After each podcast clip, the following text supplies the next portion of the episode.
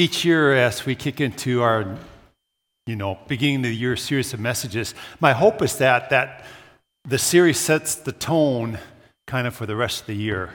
Um, and the tone that I'm hoping we set for the year 2018 is that we're to do our lives very intentionally, whether body, soul, or spirit. We're to live them very intentionally. And for sure, we're to have an intentionality in our walk with the Lord Jesus Christ. Now, intentionality implies a couple of things. First of all, it implies that you own your own spiritual development. You are responsible for who you are becoming in Jesus to some degree. Now, when I, when I, I qualify that only to say this it's not about trying really hard, it's about being willing to depend intentionally on the Holy Spirit to empower you. And it's also about being intentional in training and equipping so that you become tomorrow what you are not yet today, okay? Training is really different from just trying harder. I, I, I can go try to lift, say, 300 pounds and I'll never be able to do that. But perhaps by training over the course of a couple years, I could get to do that. Amen? But you can't just become something because you try really hard. You become something because you train for it. And so you have to be intentionally training in the things of Jesus so that you become tomorrow what you are not yet uh, today. Um, can't be done for you, can't be done to you. You have to do this. It's uh, my one year anniversary, so to speak, since I had heart stents put in. And I remember at this time last year, after having that, uh, that surgery, that I, I, I talked to Pastor Isaac Smith, who at that time was our district superintendent, one evening for about two hours on what I was going through. Now, Pastor Isaac had had open heart surgery two years prior to this. And so he was talking about some of the things you have to take serious. And I remember him telling me, Steve, you have to become a one percenter. And, and, and, and he went on to explain that his heart surgeon had told them that only 1% of his patients actually do what they're supposed to do after having this procedure, whether it be stents put in or heart surgery or whatever, whether the, these are the ones that actually change their diet, exercise regularly, and then begin to truly, truly manage stress. And I remember Isaac talking to me about that, and I thought, I am going to be a one percenter. I'm actually going to do it. So I go back to my uh, appointment here last week for the follow up, and the nurse practitioner who did the follow up said, she used this language. Now, take this right. She called me a star. I'm not a star. I just did what they told me to do. And I said, What's the big deal about this? I really said that to her. She said, Walk out into the, the, the welcome area and just look around. Oh. And I looked at all the patients. I said, Oh, I see what you're saying. Okay. One percenter. We need to be one percenters when it comes to health, Isaac said. Now, listen, when it comes to our walk in the Lord Jesus Christ, guess what we need to be? What do we need to be? One percenters.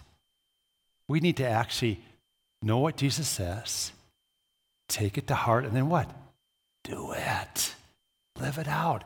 Put it into practice. Change how we act and behave. We need to become one percenters. We need to own our spiritual development. So that's the first part of intentionality. The second part of intentionality implies that you embrace and own the mission and mandate of Jesus. And his mandate is for you and I not only to be concerned about our own well being, our own soul's well being, but to be concerned about the, the well being of those souls around us, to be others oriented, to be service minded. The Great Commission gets after this mandate. Listen to uh, Matthew 28, verses 19 through 20. Therefore, go and make disciples of all nations, baptizing them in the name of the Father and of the Son and of the Holy Spirit, and teaching them to obey everything I've commanded you. And surely I am with you always to the very end of the age. So you and I I are mandated by the Lord Jesus to be intentional about bringing his kingdom bear on whatever situation we're in. I call this being 167 people last week. Now, we have 168 hours in a week. We spend an hour here together, don't we? And maybe if you're spiritual, you come to a small group and you do a Bible study, maybe another hour or two a week, right, with other people. But there's a majority of your week that, that you have to begin to be intentionally following Jesus in, really live for Jesus. We should, on purpose, love and serve and encourage and pray and be generous and, and be patient um, as we have opportunities in that 167 as, as in regard to other folk. Amen? We should be intentional that way. And of course, brothers and sisters, it's okay to have some fun. You can show the joy of the Lord out there. That's okay because the joy of the Lord is our strength. And people need to see Christians actually enjoying life. Amen? You can do that. That's good. So, what, what I, when I look at intentionality, First of all, I own my own spiritual development. Secondly, I take the mandate of Jesus Christ seriously. And where do you begin? Well, you begin in proximity to you. You begin by doing it where you are. Proximity just means nearness in time space relationship. So you can become intentional where you are with those near to you in, in your time and space and your relationships. You become intentional about having a godly influence on people around you and on issues that are going on that, that affect you, that are in your proximity. The big thought I'm zeroing in on this morning when it comes to this message is simply this intentionally bring Jesus to people and situations in proximity to you. Just intentionally do that just be doing it on purpose. The Apostle Paul is a great example of doing this very thing. Now, he was in Berea, but because of persecution, the Apostle Paul fled over to Athens. And he ends up in Athens, and his story there is one uh, uh, uh, of a great example of just being intentional in proximity to you. I'm going to pull a couple of practical practical insights out of his story for you this morning. But this whole idea of intentionality, it begins in proximity. It begins with those near to you in time and space in relationships. Um, and after I share some thoughts on this, Pastor Aaron's going to come up and talk on intentional discipleship. That's this brochure in, in your, in your bulletins. And uh, I'm excited about the whole morning and what it means and how uh, its implications to us. But listen, none of this will do us a lick of good if we don't own it, if we don't really do it. It won't do us a lick of good. Can't be done to you, can't be done for you. You have to own this whole thing called spiritual formation and, of course, the mandate of serving others. Listen to what happened to the Apostle Paul then in Athens. It's found in Acts chapter 17, verses 16 through 32. While Paul was waiting for them in Athens, he was greatly distressed to see that the city was full of idols.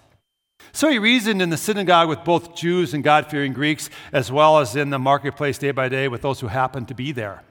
A group of Epicurean and Stoic philosophers began to debate with him. Some of them asked, What is this babbler trying to say? Others remarked, He seems to be advocating foreign gods. They said this because Paul was preaching the good news about Jesus and the resurrection. Then they took him and brought him to a meeting of the Areopagus, and where they said to him, May we know what this new teaching is that you are presenting. You are bringing some strange ideas to our ears, and we'd like to know what they mean.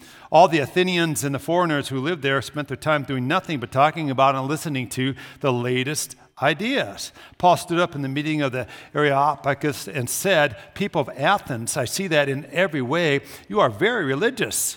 For as I walked around and looked carefully at your objects of worship, I even found an altar with this inscription to an unknown God.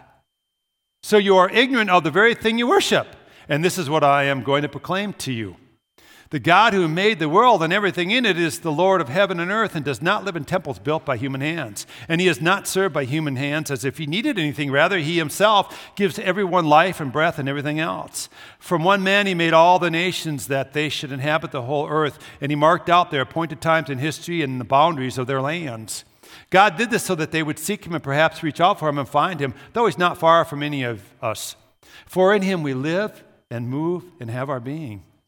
As some of your poets have said, we are his offspring. Therefore, since we are God's offspring, we should not think that the divine being is like gold or silver or stone, an image made by human design and skill. In the past, God overlooked such ignorance, but now he commands all people everywhere to repent, for he has set a day when he will judge the world with justice by the man he has appointed. He has given proof to this to everyone by raising him from the dead.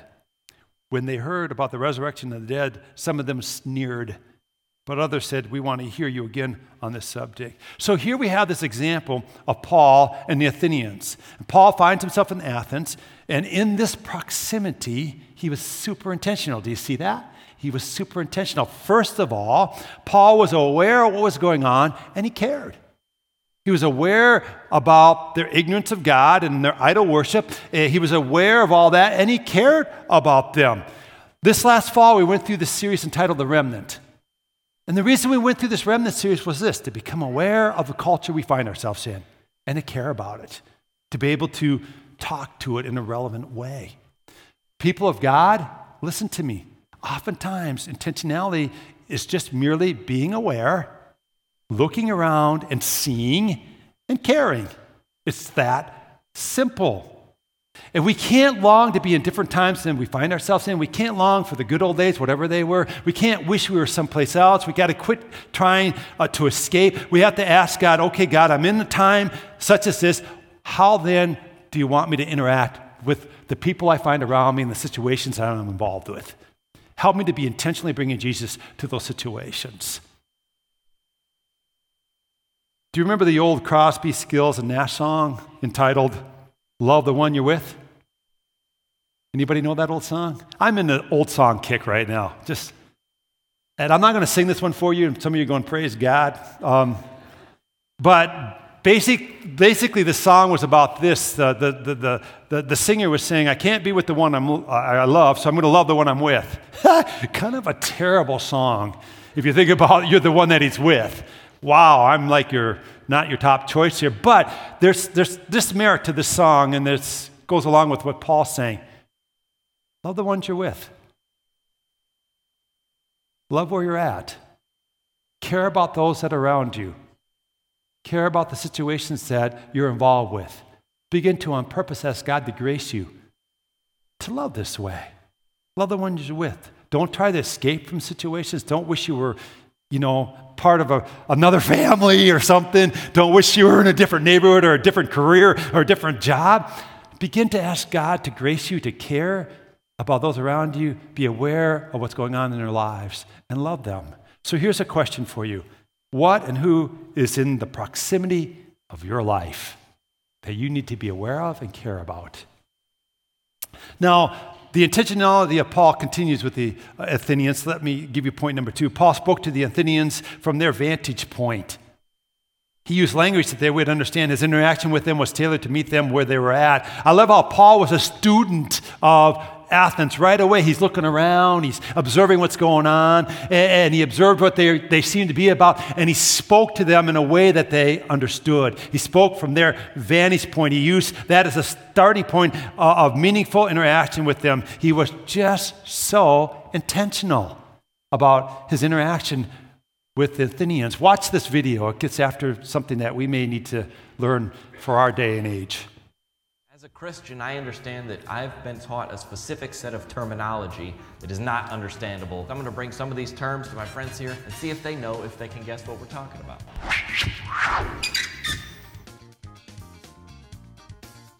What is happening when someone is being washed in the blood? That's oh, it's horrifying. Does the water represent blood in a baptism? yeah, yeah, I'm pretty sure. When you're drunk on wine. Yeah, maybe like ab- absolved of sin. I don't know. Wash in the blood, that's totally contradictory. I mean, you can't wash something in blood. Baptism. Uh, kind of. We got kind of. Washed clean, washed in the blood, because his sacrifice he made for us, it makes us clean. If you look at someone and you're not seeing the fruit, what is happening? Why? Why wouldn't you see a fruit? Or maybe they, have, they don't have enough fruit. Fruit, yeah. Then they're a bad egg. Yeah. They have no God in them. Fruit of the Spirit in Galatians is love, joy, peace, patience, kindness, goodness, faithfulness, gentleness, and self control. So if you claim to be a Christian and you're murdering someone, You ain't got no fruit. Right? Is that right? Are you aware of this? How easily we fall into Christianese and speak language that maybe the average person has no idea what we're saying anymore. Think that way. Resist the temptation to speak in language that you're familiar with that nobody else knows around you, and, and, begin to try to see things from their vantage point and enter into their world a little bit and explain things. That's what Paul did here. He was so intentional. And then our last point here is simply this Paul worked towards clarity of who Jesus is. With his whole interaction um, with the Athenians, he worked towards clarity of who Jesus is. He began by his awareness of the culture and, caring about them. He, he interacted by, by talking to them from their vantage point and, and coming at it from an angle he hoped that they would get. But he worked towards what? Clarity of who Christ is, clarity of who God is. Did you notice that in this? He was constantly working towards that. And, and, and, so, as we have intentionality with those around us in whatever situation we find, we have to always work towards what?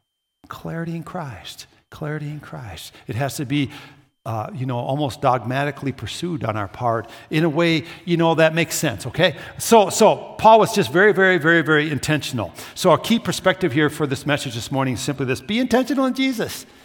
Does it sound a little redundant from last week? Yes, on purpose. Be intentional in Jesus. Now, I just want to talk to you for a couple moments before Pastor Aaron comes up and shares. God has graced every single person in here, I'm convinced of this, with unique proximity. You have a unique set of friends, a unique work situation, unique family. You're unique in time and space and relationship.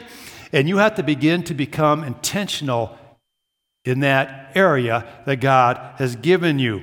You have to do it very much on purpose. I've watched some of our own folks do this, and, and guess what else you have? You have experiences that nobody else has that God may want to use. So I watched here over the last couple years some folk in our own midst put into practice some things that is unique to them. For instance, Becky Egerbrecht and Scott Munsterman have been doing a cancer care group.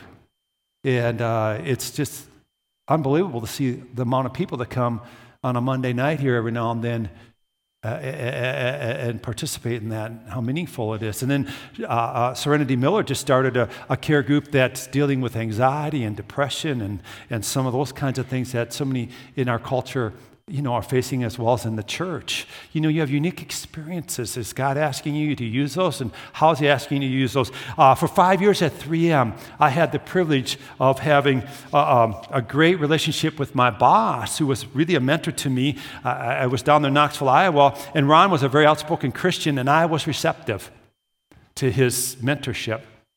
You remember last week I talked about looking for those who are receptive around you? And Ron poured into me for years, and he talked a lot with me about how to do life and work. It was very organic, but yet intentional. It was life on life. We didn't have a, quote, Bible study. We didn't get a star in our attendance booklet or something like that. We just did life together. And I remember complaining at times about things that would go on, and he'd go, is that glorifying to Jesus right now? And I said, No. He goes, Well, then stop it. One time I got passed over for promotion, and I remember just whining about it. And he said, Do you work for the Lord or do you work for human uh, authorities? And I said, Well, I, I know the right answer here, Ron. He said, Well, then quit being a baby.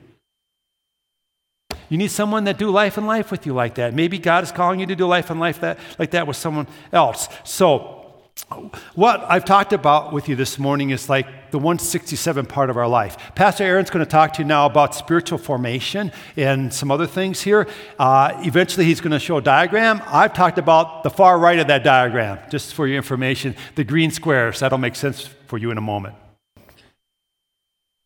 So, a large part of this question of proximity is, is really about being on mission, right? Steve read this at the beginning out of Matthew 28 that our mission is to be a people who go into all the world and make disciples, who make fellow followers of Jesus Christ. And so, really, to, I think to understand how to be on mission and to be intentional in proximity the way Steve is, is calling us to be, we have to go back to something that he said last week. Uh, he talked about how we need to have this shift from being consumers to being contributors. And I think this is a really important shift for us to understand. When you start in a consumer mentality, this is an individual mindset. And an individual mindset is all about my preferences, it's about what I want, it's about what's in it for me. And a core question of someone in their spiritual development who's operating from a consumer mindset is how am I being fed? And, and a person who's asking this question is really asking who's pouring into me, who's developing me, who's mentoring me? Now, when we make the shift from consumer to contributor, part of what you realize is that it's not just an individual endeavor. You realize that you are part of a community. You are part of something bigger than yourselves. You are part of this body of Christ, this connection of people coming together to dwell in unity. Also, what's fundamental here in this shift from asking the question, Am I being fed? you now ask this new question of, Who am I feeding?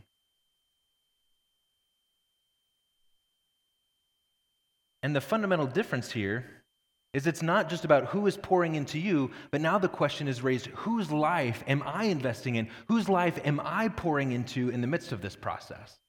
Now, the question that I hope we're asking is, is how do we make this shift from consumer to contributor? In part, the easy answer is that God's grace transforms us. But there's a really crucial component to this that we have to do, and Steve has said this already a couple times. We have to own the process. Now, imagine that you were going to try to get really physically fit. And you hired a dietitian and you hired a personal trainer, and they tell you, okay, you need to not eat these things and you need to eat these things. You need to work out with this intensity at this many times a week. say, this is great. You go home, pop open the bag of chips, sit on the couch, watch TV, and you wonder, why am I not getting more fit? What's wrong with me?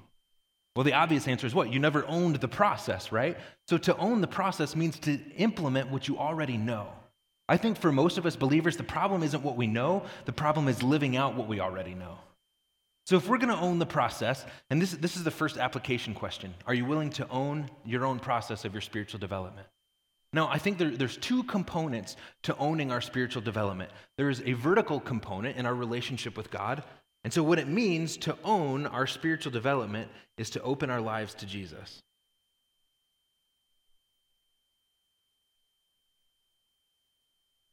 This is the second application question. Are you willing to open your life to Jesus?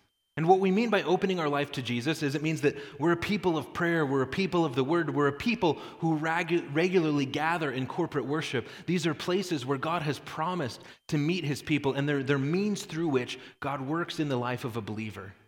And what happens is as you open your life to Jesus, he begins to transform your life from the inside out. And what happens is this vertical or this horizontal component of your life begins to change. As Jesus transforms your life, you now begin to want to offer your life in service to other people. Or in the language that Steve used, you're aware and you care. But as you open your life to Jesus, He gives you new eyes to see. And suddenly you're aware of the spiritual lives and well being of people in a way that you never were before. Notice how when Paul went to Athens, it says he was deeply disturbed at the spiritual state of that place. Let me ask you this question When was the last time that you were deeply disturbed at the spiritual realities of people and places around you? When was the last time you walked into your workplace and said, I am burdened that the people that I work with every day would know Jesus? Now, we might say someone who owns this process, we would call this person a disciple. This is someone who's following after Jesus. They're seeking to become like him. Now, the problem is if we stop here, we're still not being obedient yet. What was the Great Commission? The Great Commission is not just to be disciples, the Great Commission is to be a contributor. This is to be a disciple maker. We are to be pouring into the lives of other people, helping them become mature followers of Jesus Christ. We are to offer ourselves, our lives, and contribute into the spiritual health and well being of another who starts here. And as we invest in them and as Christ transforms them, as they open their life to Him, they too become a disciple who makes disciples. Now, there's probably two questions that I hope we're asking. Number one is it's easy for me to stand up here and say, well, you should own your faith and I should own my faith. The question is, how do I actually do this? Tangibly, practically. The second question is now, how do I actually offer my life to this person? I don't know what to do, I don't know where to begin. How do I start in all of this? So, I want to put up on the screen a, a, a diagram of our spiritual formation process. I want to walk through this and talk about how this intentional discipleship booklet gets at some of what we're talking about. So, go ahead and throw that up on the screen if you would, please. So, this is something that you're aware of as you sign up for growth groups. You catch glimpses of this, but we wanted to, to paint this out for you in, in full view so you can understand when we talk discipleship and spiritual formation, what we mean here at Grace Point. And one of the things that we're in the process of, of developing and finalizing is this discipleship pipeline. Rather than just doing, say, a one day membership class, we want to have a four to five week class where we have the opportunity to lay a foundational understanding of the Christian faith. What is it that we believe? What is it that we're pushing into? How has God called us to live? How do I own my own faith? We want to give you in that discipleship pipeline some tangible things to say here's what it looks like to pray, here's what it looks like to be in the Word. Now, after that discipleship pipeline, you've probably noticed that we have seminars regularly. We just had Mark Gungor in not too long ago. Uh, just a couple weeks ago, Pastor Steve and John Sprang, they presented a seminar on how to protect our youth in a digital age. Last spring, we had a, a conference on how to parent.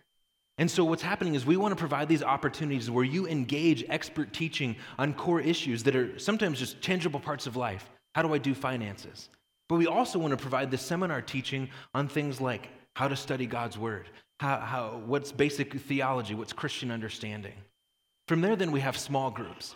And seminars focus on teaching and on information. And a seminar environment might be anywhere from 50 to, to 500 people. Small groups are a smaller, more focused environment. These might be groups of 10 to 15, maybe 20 people. And rather than the focus on the transformation of uh, the transference of information, there's a focus here on relationship and on dialogue. It's discussing, okay, this was said in the message. How do we live this out? Okay, here's what I struggle with. And in that, the tension of that dialogue, there's this push and challenging each other on towards, towards faith. Now, part of what I want you to notice is across the bottom, there's this movement as we move from left to right from information and skills and what I call high control. And what this means is we're, we're going to dictate to you some curriculum. There's things as a pastoral staff, as a church, that we believe that you need to know. Who is Jesus? What has he done for us? Those are core Christian things. There's also, in the midst of teaching that, there's going to be some information and skills we want you to know. Now, as you move left to right, what happens is you shift from information, things I'm learning, towards formation and practice. This means there's a shift from what I'm learning towards what I'm doing. There's some things that I'm implementing and owning. There's also a shift from high control to high autonomy. In other words, as you move into that intentional discipleship community that I'm going to talk about in a second, you are owning this and you are pushing into it. And you are becoming a disciple who makes disciples. So, what is this? I want you to take a look at this and think about what, how this might impact your families, how this might impact the places where you work. If you look on page seven, it walks through a sample outline of how you might engage this with somebody. So let's just imagine you decide to do this with your family. Imagine that once a week you, you decide that you're going to have this discipleship moment with your family. And you sit down and you ask your kids and you ask your spouse this question of, hey, how, how's your, your heart in this season of life? What is God teaching you right now? What is God shaping you? What are questions that you have about your spiritual growth right now? And then as a family, you decide that you're going to take a biblical passage and you're going to look at it together. And let's say you decide to look at Philippians 2, eh, where Paul says things like, look not only to your own interests, but to the interests of others. And so as a family, you sit down and you say, okay, what do you notice about this passage? How do, how do we apply this together? And then you pick a spiritual discipline and an accountability question. And, and maybe your discipline this month is we're going to focus as a family on generosity. We read in Philippians 2 about looking to the interests of others. Now let's be generous. Let's actually look at the interests of others. And then you have an accountability question and say, okay, next week when we sit down again, we're going to ask this question Were you aware of the needs of other people? Or, or imagine that you were like Steve's boss at 3M and you take a, a, moment to intentionally invest in someone that you work with. What would it look like to sit down and ask about their heart condition in Jesus Christ, to ask them an accountability question and to pour into them? And so uh, we have no illusion that this is the magic end all be all to discipleship, but it's a place to start. If you don't know how to own your faith, read this and, and start praying. Start reading the Bible. Look at scripture, observation, application. It walks you through some of those core, tangible things. Start there. And if you're thinking, okay, I've got a couple people that I could pour into, I'm not sure where to start, start on page seven and say, hey, you guys want to get together twice a month? We'll pick a spiritual discipline, maybe fasting, and we'll talk about what is God teaching us as we fast. We'll look at a, a passage of scripture together and we'll look at what is God teaching us in and through this.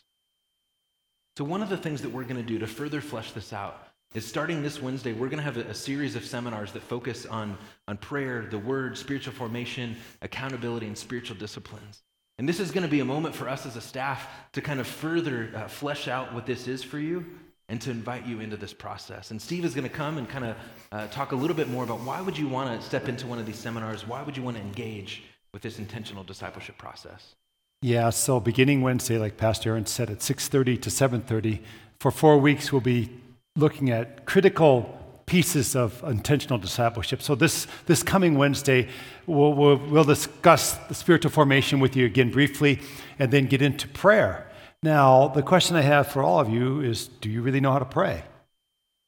And I think a lot of times people are more into supplication and asking God than understanding how prayer works. And so maybe you need to know just some basic models or some ways to get started, like the ACTS model, you know, the word ACTS, adoration, confession, thanksgiving and supplication. You know, at least you have a way of beginning to, to, to, to approach prayer. I've been reading a lot on prayer lately and uh, doing some of this myself um, with this book by Timothy Keller called Prayer.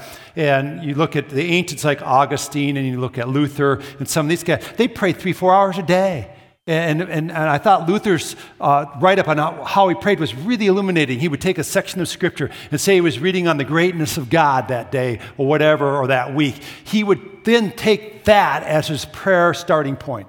He would, he would meditate on the greatness of God. He would pray the greatness of God. He would look at that, and maybe some 45 minutes exalting God's greatness. Then he would begin to confess. I don't, I, honestly, God, I don't know if I think you're great that much, that often. I don't know if I think on you even that much. And he'd begin to really state his true spiritual status before God. And he'd ask, God, change my heart.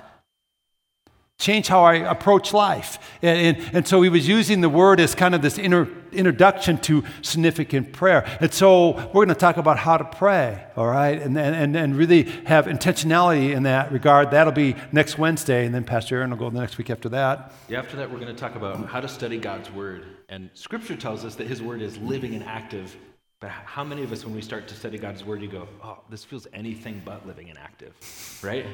So we want to provide you with some tangible resources, some, some things to understand, to really begin to see the beauty of the Word of God and how it applies to our lives. Amen.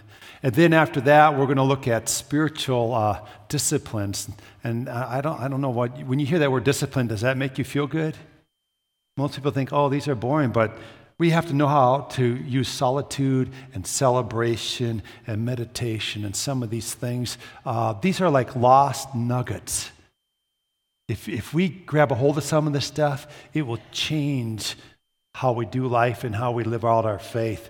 Um, and then the very last week, we're going to look at accountability. And basically, we're going to ask, how is it with your soul? And how do we ask significant questions? And how do we keep one another co- accountable? Now, as we go through these, these uh, seminars over the next four weeks, Pastor Aaron and I will be teaching part of it. Pastor Steve will be. Pastor Day will be. It'll be several different people, okay, doing this thing, just so you know kind of the format. And uh, we're hoping that this sets a, a great tone for us as a body, that we begin to really understand the benefit of doing these things and how God can use them as an equipping tool in our lives so that we can become tomorrow what we're not yet today. That we can begin to understand what training looks like when it comes to our Christian formation. And really, what we're talking about on, on, Aaron's diagram there was that green portion, okay, with all the little squares. We're not going to be able to measure this. We don't care. We just want you to do it, okay? We want you really to love Jesus and to love those around you. I don't care if we measure a lick of this thing. God knows, Jesus knows. Amen, right? And that's what we're all about here, just so you understand what, we're trying to get at. We want the 167 part of your life to be in alignment with Christ. Um, that's enough for today. You guys kind of tired? Let's pray, huh? Let's pray. Lord God, I want to thank you for uh, uh, this moment that we can really um, just look at this whole topic of intentionality. And God, I want to pray for everybody here present this morning that First of all, each one of us would be intentional about our own spiritual development, that we would intentionally be reliant upon uh, you, Holy Spirit. And we pray for your empowerment and for your enablement so that we can uh, live the life that Jesus has called us to live. And I pray that we be intentionally uh, equipping, that we be taking advantage of offerings at the church, but more than that, we become ones that would understand, oh, there's this equipping, uh, training part of my, uh, my walk that I need to step into. And I pray that each one of us would embrace it and own it. And then, Jesus, I pray that we be intentional about your mandate to do life with others, to not only be concerned about our own well being, but to be concerned about the well being of those that are in proximity to us. Burden us that way, would you, Lord Jesus? Open our eyes to become aware and care Help us then to understand life a bit from their vantage point, to have listening ears and empathetic spirits, Lord, and then help us to bring Jesus into the situation with clarity. Uh, God, I just pray that you would just enable us to, to, to, to model a bit after Paul. And God, I love this spiritual pipeline that we talked about today. Uh, it doesn't do any good if we don't do it. And so I pray for all of us here this morning that there would be this intentional, purposeful stepping into what you'd have for us in this year 2018, God. Would you just uh, do works in us that we don't even know how to pray for right now? And create in us a heart of receptivity and a, and a heart willing to submit to you and follow hard after you. We love you, Lord Jesus, and, and I know that you love this world. You love the people of this world. And I pray that we too would, would have that same kind of heart burden uh, for, for this time and for the places that we find ourselves in. God, just blessed people of Grace Point, fill them anew with your Holy Spirit, uh, causing us to a joy that's unquenchable. I pray as we go forth from here today, we go forth uh, just very intentionally following after you in the 167 now that follows. God, we love you. And all God's people said, hey, have a great week.